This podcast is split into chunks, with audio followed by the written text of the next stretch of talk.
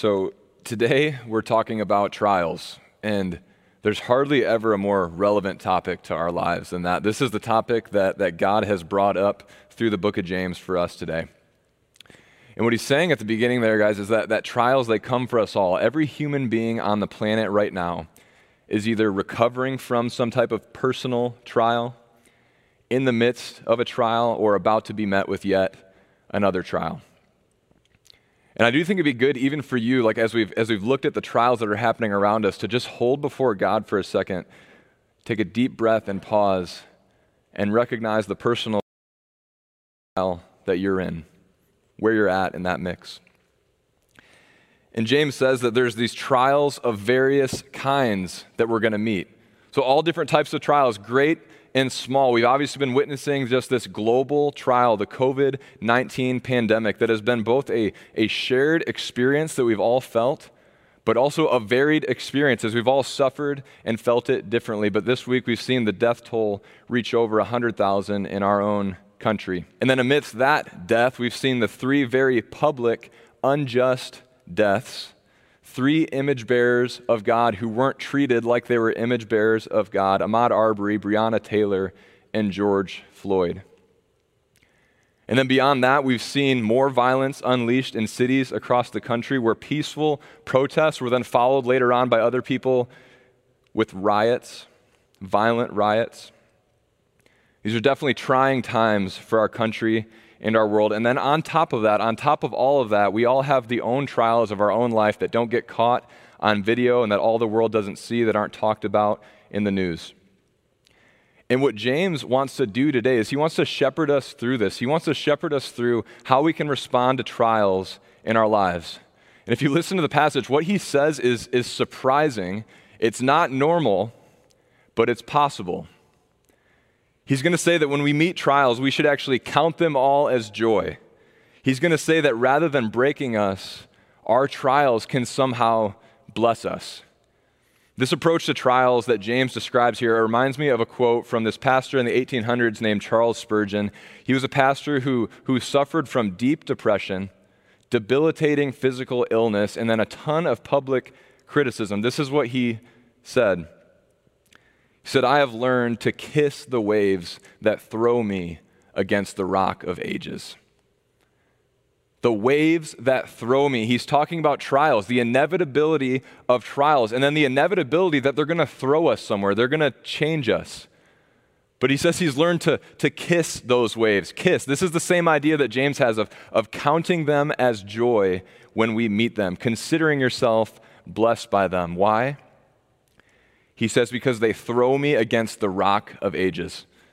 Rock of Ages, it's an identity, a title for God from Psalm 94 that identifies him as a refuge for us in the midst of the trials of this life. And so, Spurgeon, with this quote, he's saying, Through tears, I have learned to embrace, to kiss the waves of my depression that throw me against my God. Through grimacing pain, I have learned to embrace my illness as a joy because it throws me towards my Redeemer.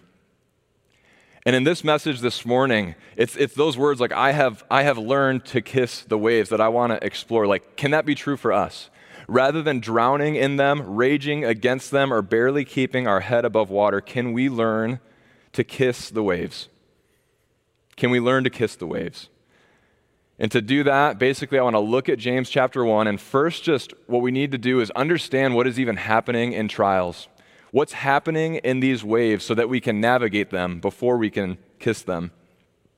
And then, second, we need to realize why being thrown against this rock, this rock of ages, is the greatest joy and goal of our lives.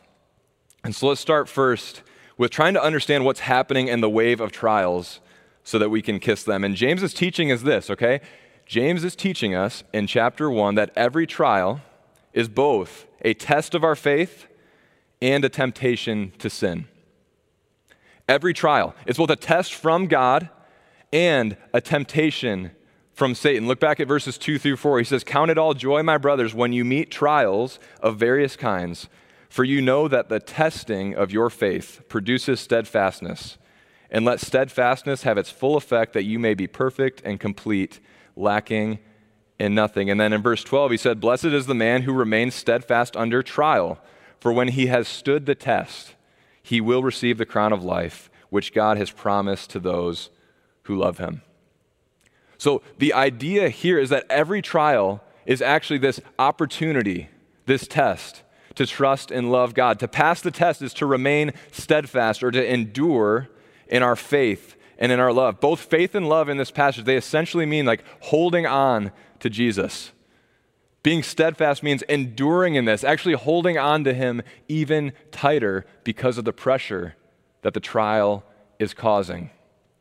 This is a theme that goes throughout the whole Bible. 1 Peter chapter 1 expands on this same idea of joy and trials. He says this, "In this you rejoice, though now for a little while, if necessary, you have been grieved by various trials, so that the tested genuineness of your faith, more precious than gold though it perishes, though it is tested by the fire, may be found to result in praise and glory and honor at the revelation of Jesus Christ." So, the result of remaining steadfast in trials, James says, is that we grow in maturity.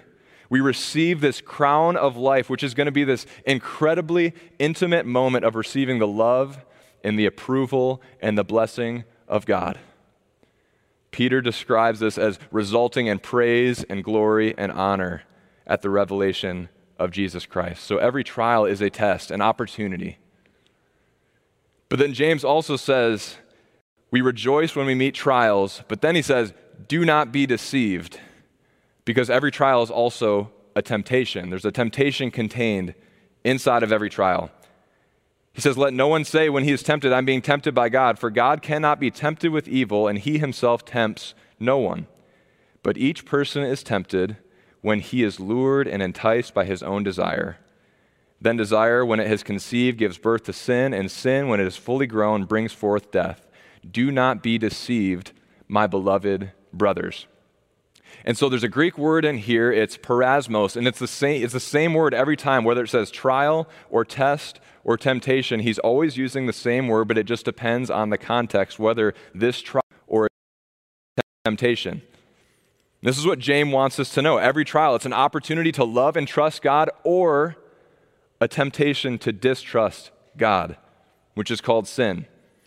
But it's not as if God is tempting us. He actually says it's our own desire that capitalizes on this opportunity for sin. So let me just try to picture this for us, and then we'll talk about a couple examples so we can see how this plays out. Because again, we're trying to understand how these waves work, how these trials work. So I've got a little picture that I drew here. I'm just going to try to like picture it for you. So in the center here, you have a, a trial, this singular trial. But then it bridges off in different directions. You either have a temptation or you have a test. One trial contains both a temptation and a test. If you go down the temptation route, if your desire is lured away, it says it gives birth to sin. It says there's this conception that happens where your temptation gives birth to sin, which then becomes this further degrading and immaturity, all the way leading to being full grown death. But then on the other side, from that same trial, there is always a test, an opportunity where your desire can actually be lured in the opposite direction. Your desire can be lured in the opposite direction of having faith, endurance, love, which leads to maturity, which leads to having this crown of life. So it's this divergent direction. Our desire either conceives and gives birth to faith or to sin. This is what's happening in our heart when we meet these waves of trials. It's either lured or enticed toward God or away from God. So, just a couple examples. All the way back to the Garden of Eden. This, this tree, right, that God placed in the garden, the tree of the knowledge of good and evil, it was placed in the garden by God as, listen, an opportunity, a test for Adam and Eve to choose Him. That tree was put in the garden so that Adam and Eve would have the ability to say, God said, don't eat from that tree, but to choose Him, and they would have the opportunity for love, because this is how love works in relationship. The opportunity to choose God over choosing the tree. But instead, what happened is they were tempted. That very same tree which God put there as an opportunity so they could choose Him, they were lured away by it. Their desire, it conceived with this lie about God, and they sinned. So we see that that one tree is both a test and a temptation. This is how sexual desire works as well. Sexual desire is a good thing that God created, and then every man or woman that is in front of you can either be an object of your love or an object of your lust. And in this same way, every person, every image bearer of God is both a, a test and a temptation. Will you choose to love them or will you choose to lust after them? And, and I know that sometimes when it comes to sexual temptation, we, we, we've been in these moments where we ask God to just completely take it away from us. Like, Lord, take away this temptation. But when we start to realize what's happening, for God to just take away the temptation for lust, He would also have to take away your opportunity for love your, your desire, your good capacity you have, this sexual desire. It's both a test and a temptation. Now, the example that he actually uses in this passage, if you go to verses 9 through 11, is of a different type of desire, a good desire, a desire for, for status. Look at verses 9 through 11. He says, Let the lowly brother boast in his exaltation, and the rich in his humiliation. So that's, that's the test. It's to, to boast in this thing, we'll explain it, but in his exaltation, and the rich in his humiliation. That's the test part. Because like a flower of the grass, he will pass away. For the sun rises with its scorching heat and withers the grass, its flower falls, its beauty perishes. So also will the rich man fade away in the midst of his pursuits. So, that last part is an example of what it would look like to give in to the particular temptation that's being talked about here. So, here's what's going on. We all rightly desire, right? Rightly desire a sense of status and security and identity in this world. That is a good thing. It is a good thing to have a firmly rooted sense of identity. But what James is saying is that our boast should not be in our earthly identity, but in our heavenly identity. And what your boast is, your boast is this, this kind of impulse of your heart that chooses to place its identity in something, to have confidence in something. So, like, the most simple example is we boast in our favorite sports team by like wearing the hat, wearing the jersey, and it's like this I, I, identify with this particular team, right? I identify this group. It's, it's called a, a boast, a brag. And what James is saying here is that when it comes to our desire for status, to pass the test is to boast in our heavenly identity, not in the identity that's been assigned to us on earth, our earthly status. And notice what he's, what he's doing here. He's talking about how, how the low status and the high status people have basically been brought to the same playing field. The low have been exalted, the high status, the rich have been humbled. He's talking about what happens with the gospel, what happens at the cross of Christ, how it actually levels the playing field of identity and status. The cross both exalts the lowly and then it humbles the rich or the high in status. What Jesus did on the cross for the lowly, those who are oppressed and marginalized in this world when it comes to status, is He's exalted them to a place of dignity and honor by saying, ah, You are worthy for me to die for you. And I've adopted you into my family. He's lifted them up. But then at the very same time, what Jesus was doing on the cross for those that have a, a high status or those that have riches was to humble them, to bring them down and say, hey, your riches on earth were not enough to merit favor with God. And so the gospel is experienced as this deeply humbling experience. And when it's all said and done, we're both on this same level playing field. This is the beautiful thing. People of a very different status on earth are very um, much equal, the same by God, brothers and sisters of the same family. And so, the test, the example that he's giving is to boast in our heavenly identity. And that brings us together in unity. But the temptation is to boast so much in our earthly status that it leads to things like comparison and division. And he warns and says all those earthly statuses are eventually going to fade away. And so it's pretty obvious when we look at the world how, how trials can lead us to division. It leads us to take sides from each other and against each other.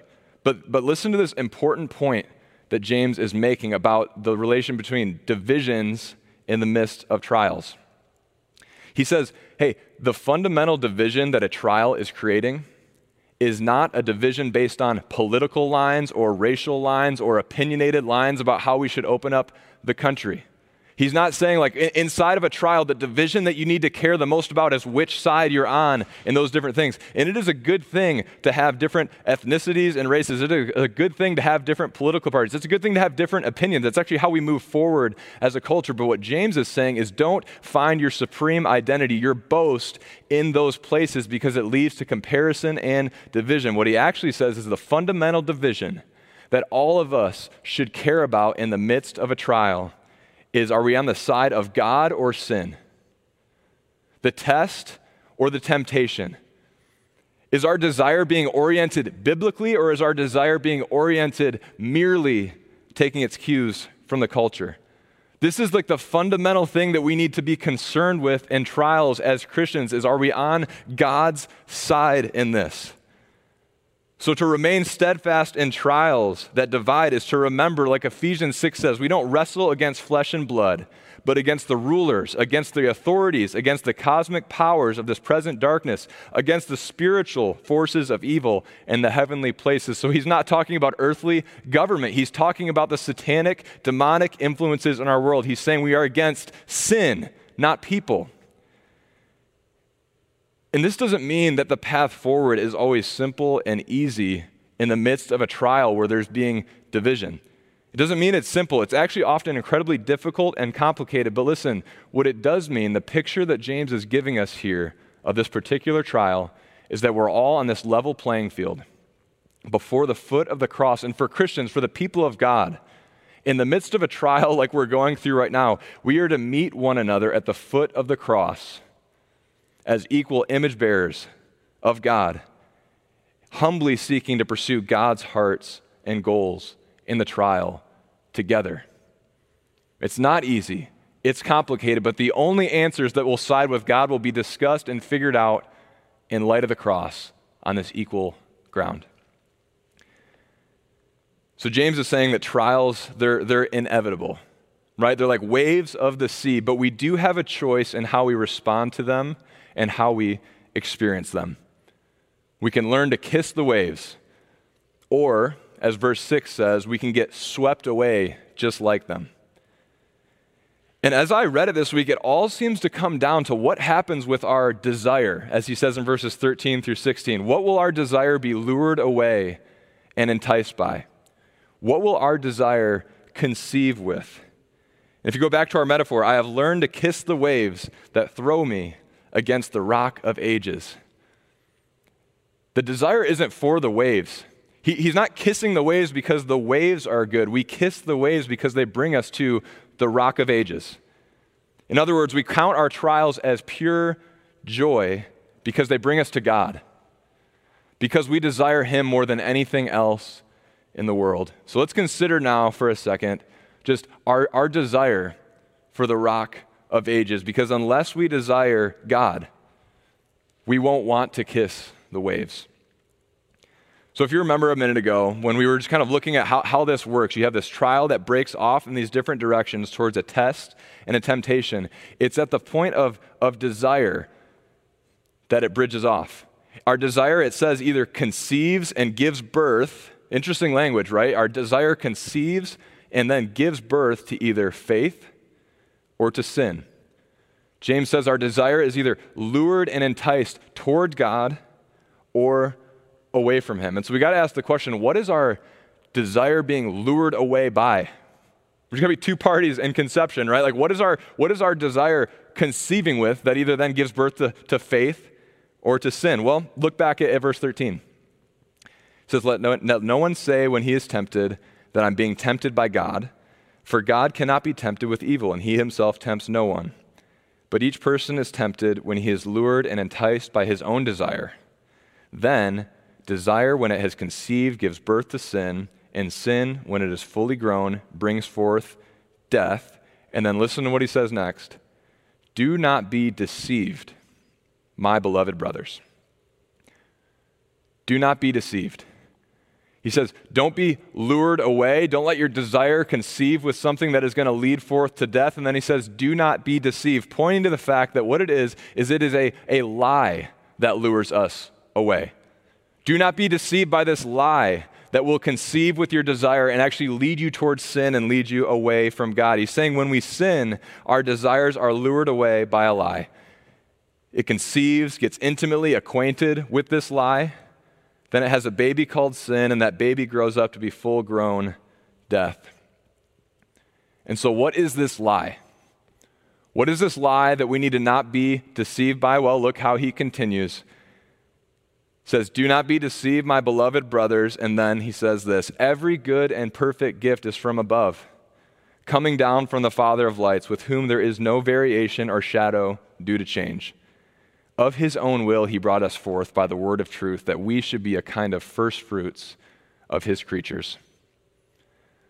This is the lie that began in the Garden of Eden. The lie that began in the Garden of Eden is that God is not good, that God is, is somehow holding out on us. That's why he doesn't want us to eat from this one tree. He's like, he's holding out something on you, that God cannot be trusted. And therefore, you need to take matters into your own hands. You need to be the Lord of your own life. You need to sin. And now, what James is doing is he's countering that lie with the truth about God. That's what he's saying in verses 17 through 18. He's lifting up God and saying, Look at his character. He is good. In fact, every perfect and good gift comes down from him. He's not holding out on you, he's like this generous father and he can be trusted. You can trust his heart. He doesn't change like a shadow, and his intentions for you are unbelievably glorious. And James, he's sharing this with us so that we will orient our desire toward that truth in the trial and trust him. We will orient our desire towards that truth. We'll remain steadfast and we'll actually hold on to Him even tighter in our trials because we see this truth about Him, who He is, so clearly.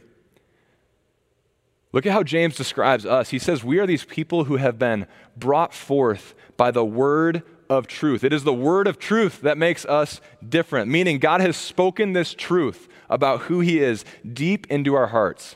And that truth has conceived with your desire at the core of who you are in your heart, that truth of the gospel, the truth of who God is. God has proved His trustworthiness to you in this word of truth, the gospel and it's brought about faith.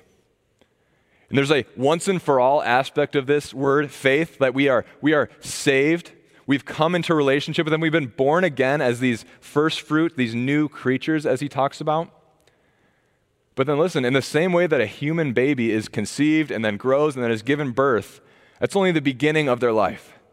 The whole rest of their life is now played out in this dynamic relationship, at least in the, the early years of trusting their parents and growing into maturity.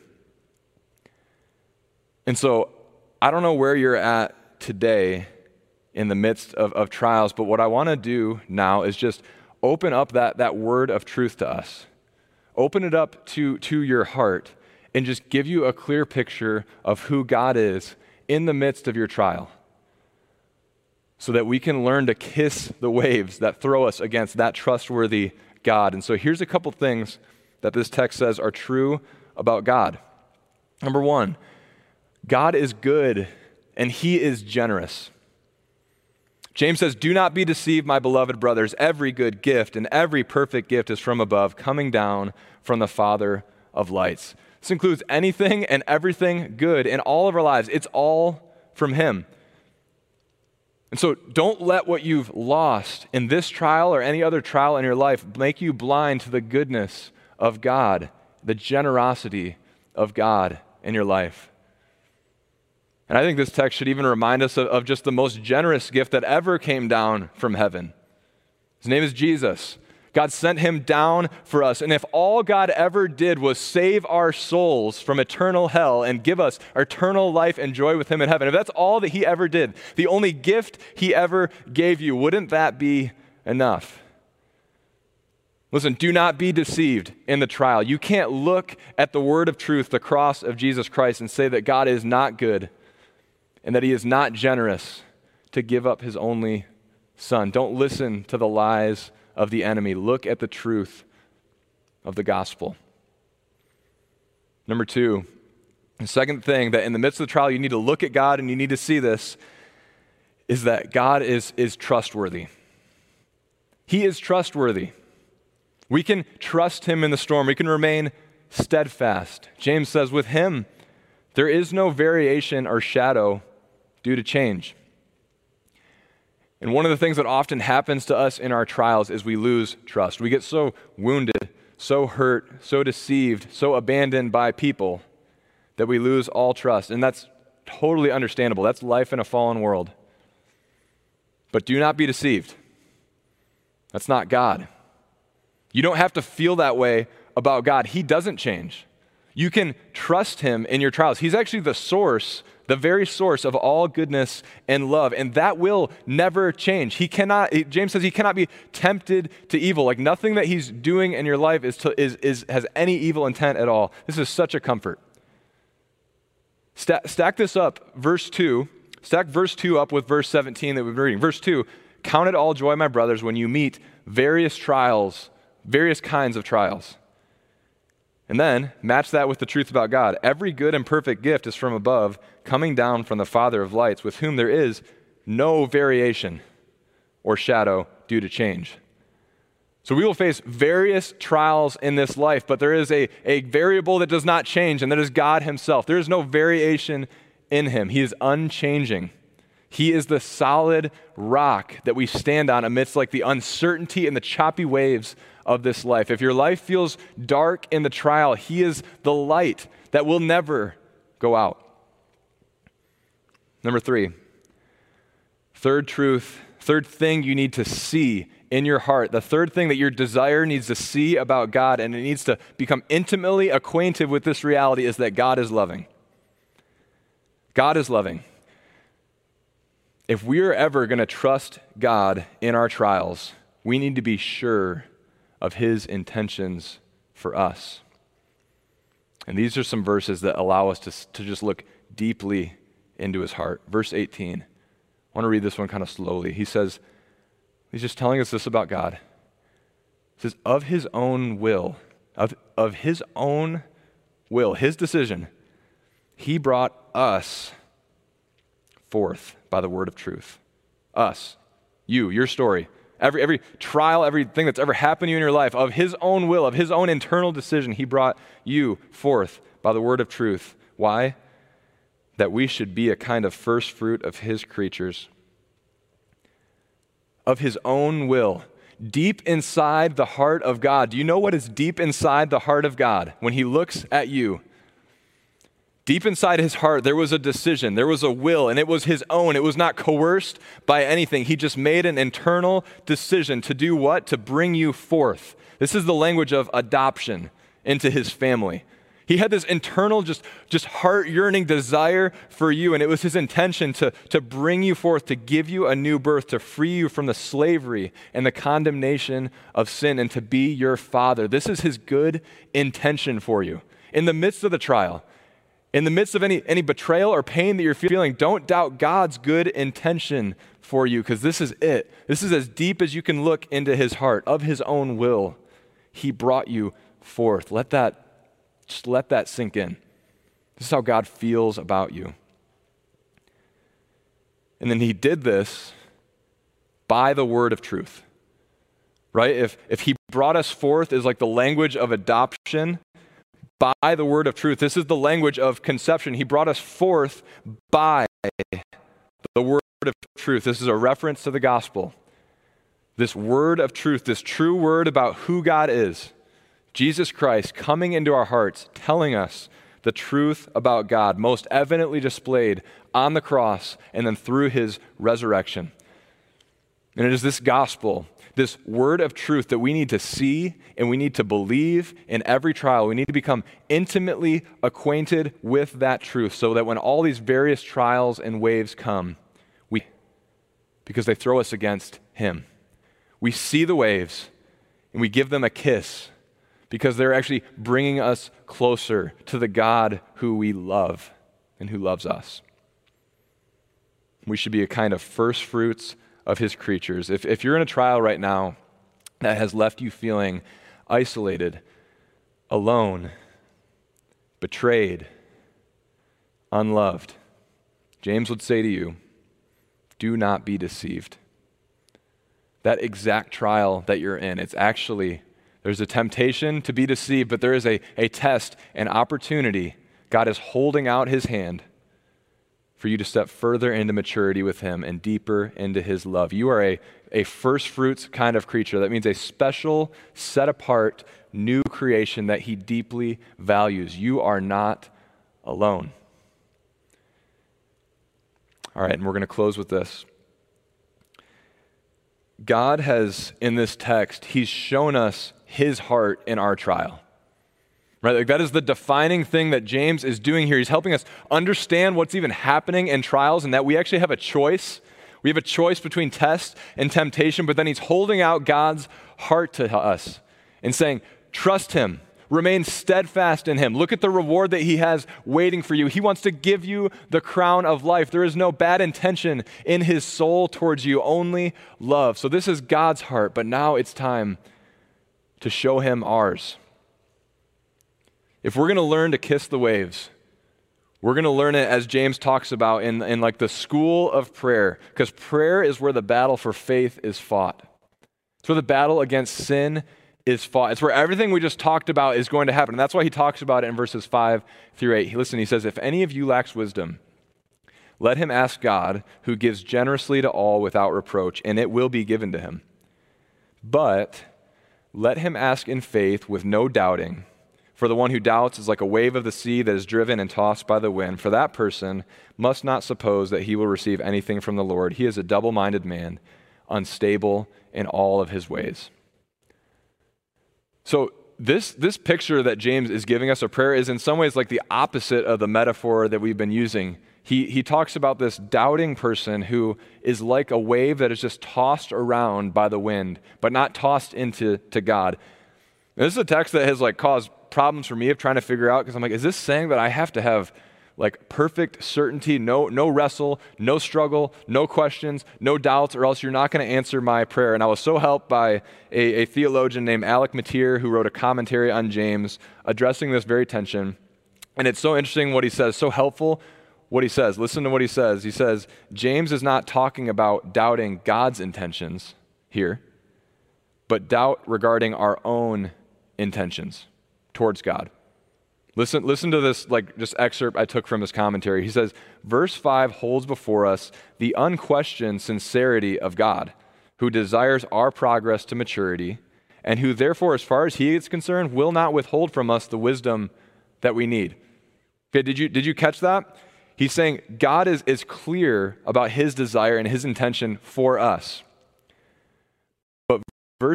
Verses 6 through 8 raises the question not of God's sincerity but our sincerity.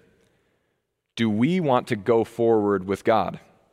Are we wholeheartedly committed to His way of seeing things and His ambitions for our future? Are we keeping a door open for the world? God's mind is clear, but are we double minded?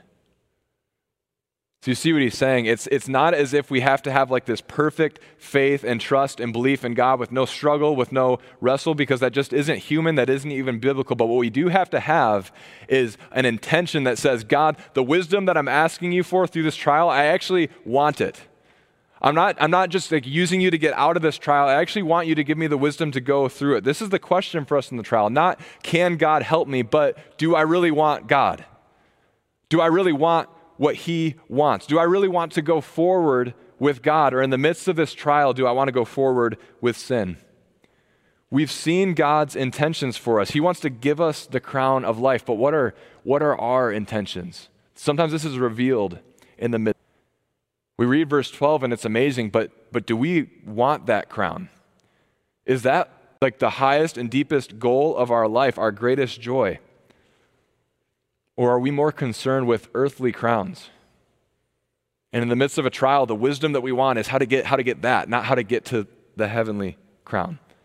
Do we want wisdom for our trial, or do we just want to get out of the trial? God has shown us his heart, but, but we need to, to check ours.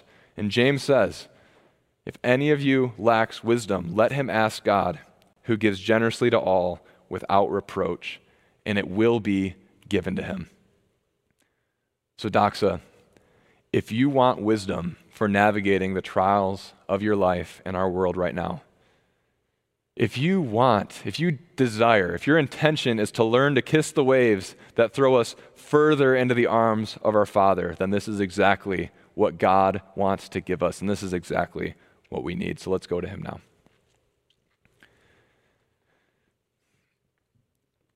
Father, we, we are totally sinful, and we confess that. God, there's so, there's so much in just this beginning part of James that just it start it startles us and it at the same time it comforts us. And I'm just struck by this this invitation you have to, to give us wisdom, but then this this qualifier that that you want us to actually want you and you want us to actually want the things that you want. So God help us to get there. God, we're saying as a church that that yes, we have we have unbelief, we have doubts in our heart but help us in our unbelief. God, we want to walk forward towards you. God, the vision that James lays out of, of kissing the waves that come our way, counting them all as joy, we want to live that life. God, we don't want to be broken by our trials. We actually want to be blessed through them. God, we want to emerge on the other side of them, steadfastly holding on to you. So, God, our hearts are open, our hands are open. We are ready for you to change us in this season. It's in the mighty name of Jesus that we pray.